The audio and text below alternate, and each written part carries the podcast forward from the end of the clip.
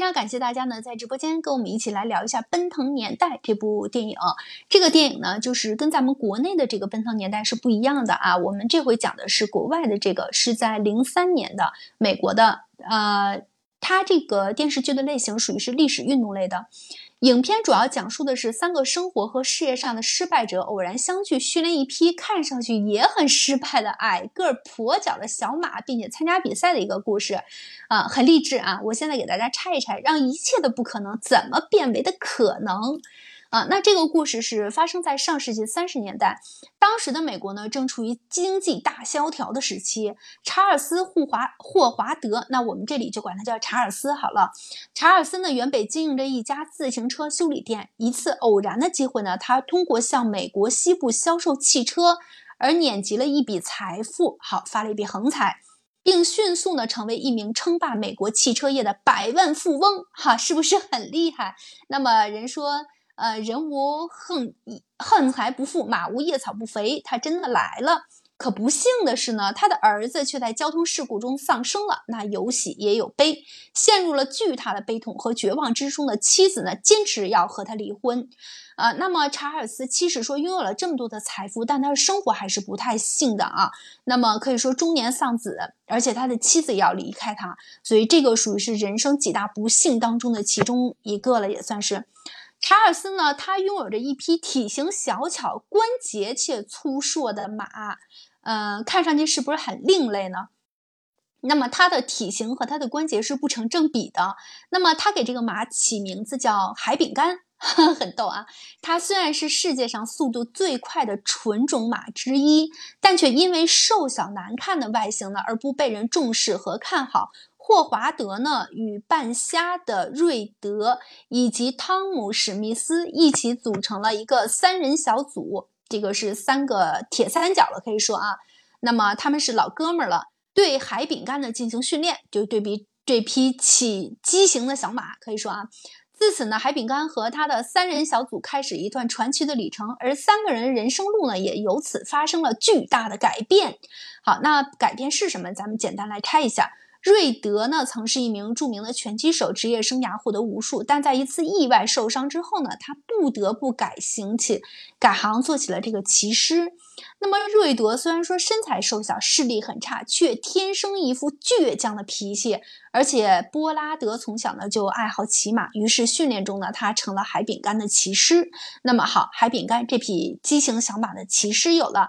令人惊奇的是，看似柔弱的这个海饼干，虽然说非常暴躁，却被同样瘦小的瑞德驯服。那么以小以以小制小，可以说，而且忽然间变得活力十足了，像一只从山上冲下来的野马。瑞德骑着海饼干在树林里飞驰。从他身上找到了独特的交流方式，那种息息相通的默契感，觉瑞德感觉自己从来没有过，证明他之前的心呐是一个什么样子。瑞德在这匹畸形的小马身上找到了这个什么活泼，找到了开放，找到了真性情。可以说，他找他的心从来没有这么开放过啊。那么咱们说到汤姆了，这三个人物，第一个找到了，第二个是汤姆了。汤姆是个牛仔，因为中年到处流浪，无处归依，而被称之为孤独的平原之子。他曾在美国的西部呢狂野专门表演是训练野马的节目，号称黑马克星。在这次训练中呢，他自然成为驯马师。那第二个人物角色定位了驯马师。第三个是啊，第三个就是养这个查尔斯了啊，就是呃养这匹马的人了。事实上，他们的海他们的马呀，海饼干也和主人的命运相仿，是赛马中的失败者。不仅个子比寻常赛马小呢，看上去腿也是有问题的。因此，全国人民都开始饶有兴趣地关注着海饼干的故事。在驯马师汤姆的帮助下呢，瑞德开始了艰苦的训练。在坚持不懈的努力下，他们终于在一次比赛中脱颖而出。那么受，瘦小半盲、又瘦又小、还半瞎的、还蹩脚的骑师瑞德。骑着这匹脾气暴躁、四腿弯曲的瘦马海饼干赢得了比赛，也赢得了全场观众的欢呼，结局非常好啊。那说完了这些事后，那我把前边的罗列这个人物关系还有人物背景说完了，再一说完这个小马，他们简直就是一系列的不可能啊，一系列的悲剧组合起来，结果他们就这样拉垮了一支队伍。那么经过不断的训练，他们 结果赢得了比赛，然后全场观众都为他们欢呼欢呼，因为这个简直就是杀出的一。匹黑马太不可思议了，所以我们希望说现实生活中也能遇上多遇上这样的场景，该是多么的美好啊！听完这部故事呢，大家可以来聊一聊，感觉是不是有一点逗，又有点反转的意思呢？是吧？嗯，有什么看法？咱们一起来聊一聊，好吧？呃，那个大萧条的时期，每个人都要守着一个梦想，以此来度过最黑暗的时光，那就是。呃，其实这个马虽然说它个头很小，腿脚也不太灵光，但是它的天性当中藏着十足的执拗跟倔强。嗯，所以所以就是呃，它其实就相当于说这个训练师什么汤姆史密斯是不是他们三个三人组里面的一个人，他发现了他的天赋。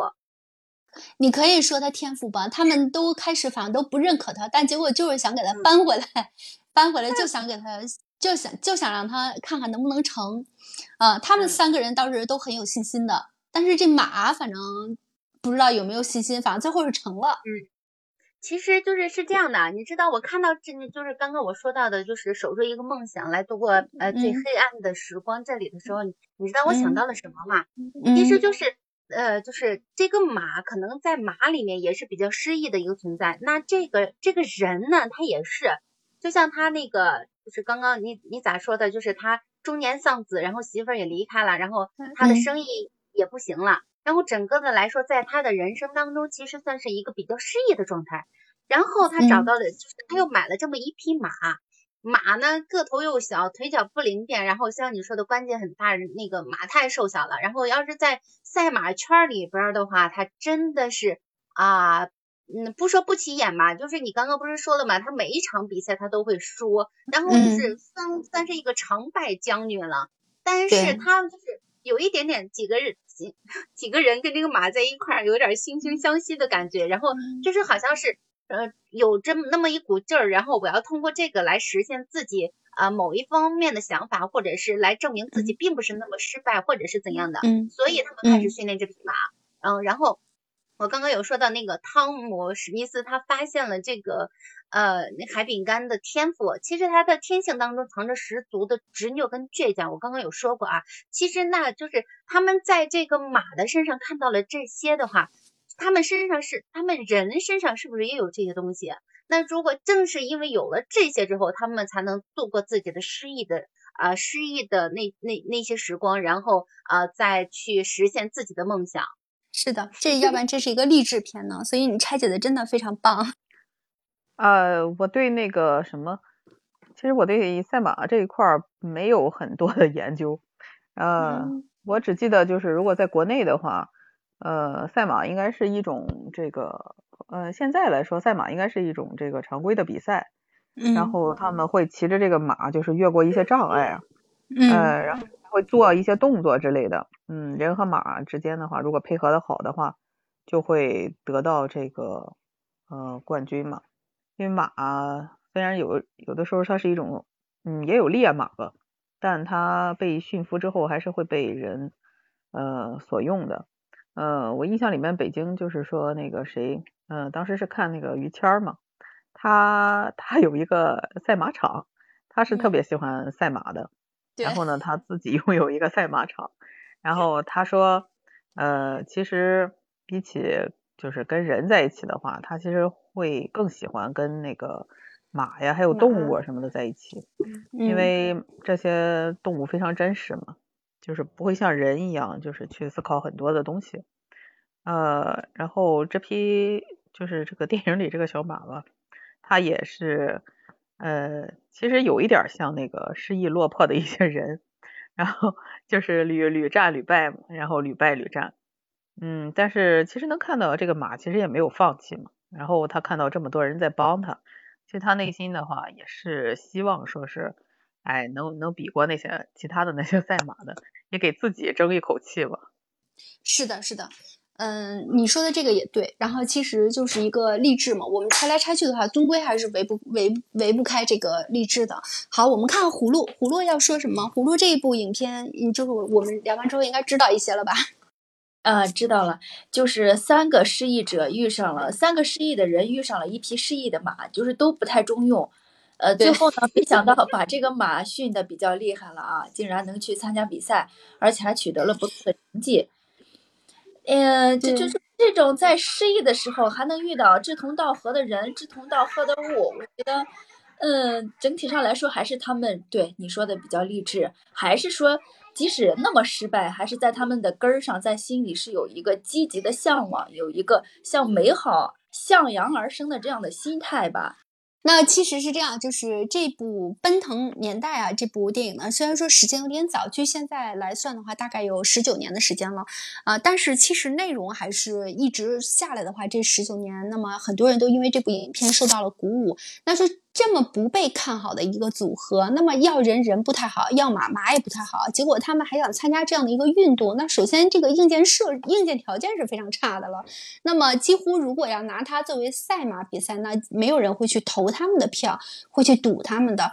他们就是这样，他们被不被看好，那么什么都是最差的，结果赢得了这场比赛，所以最后结局还是很反转的。很多人看到这批啊这这么奇怪的这个小马啊，然后结果赢得了比赛之后，全都举手欢呼，那么也是为他们庆祝。所以这部影片告诉我们什么吗？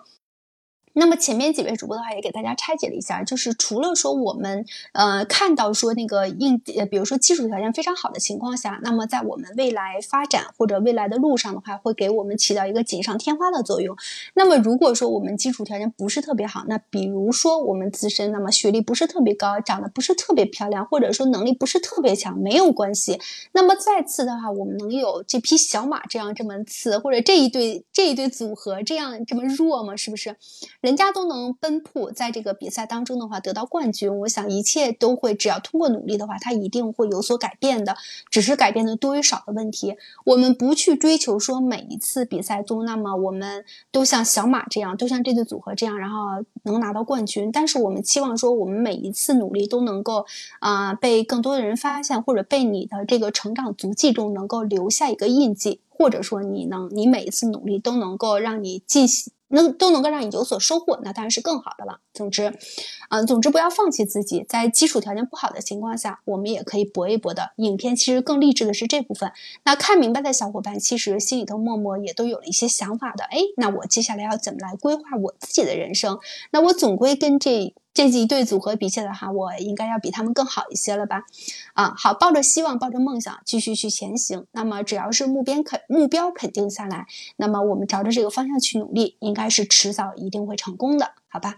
好，那这部影片呢，我们就跟大家拆解到这里。那么喜欢的小伙伴呢，可以点订阅、关注、留言、分享。如果还有没有聊到的呢，可以在评论区里留言。好，那今天的节目就到这里，小伙伴们，拜拜。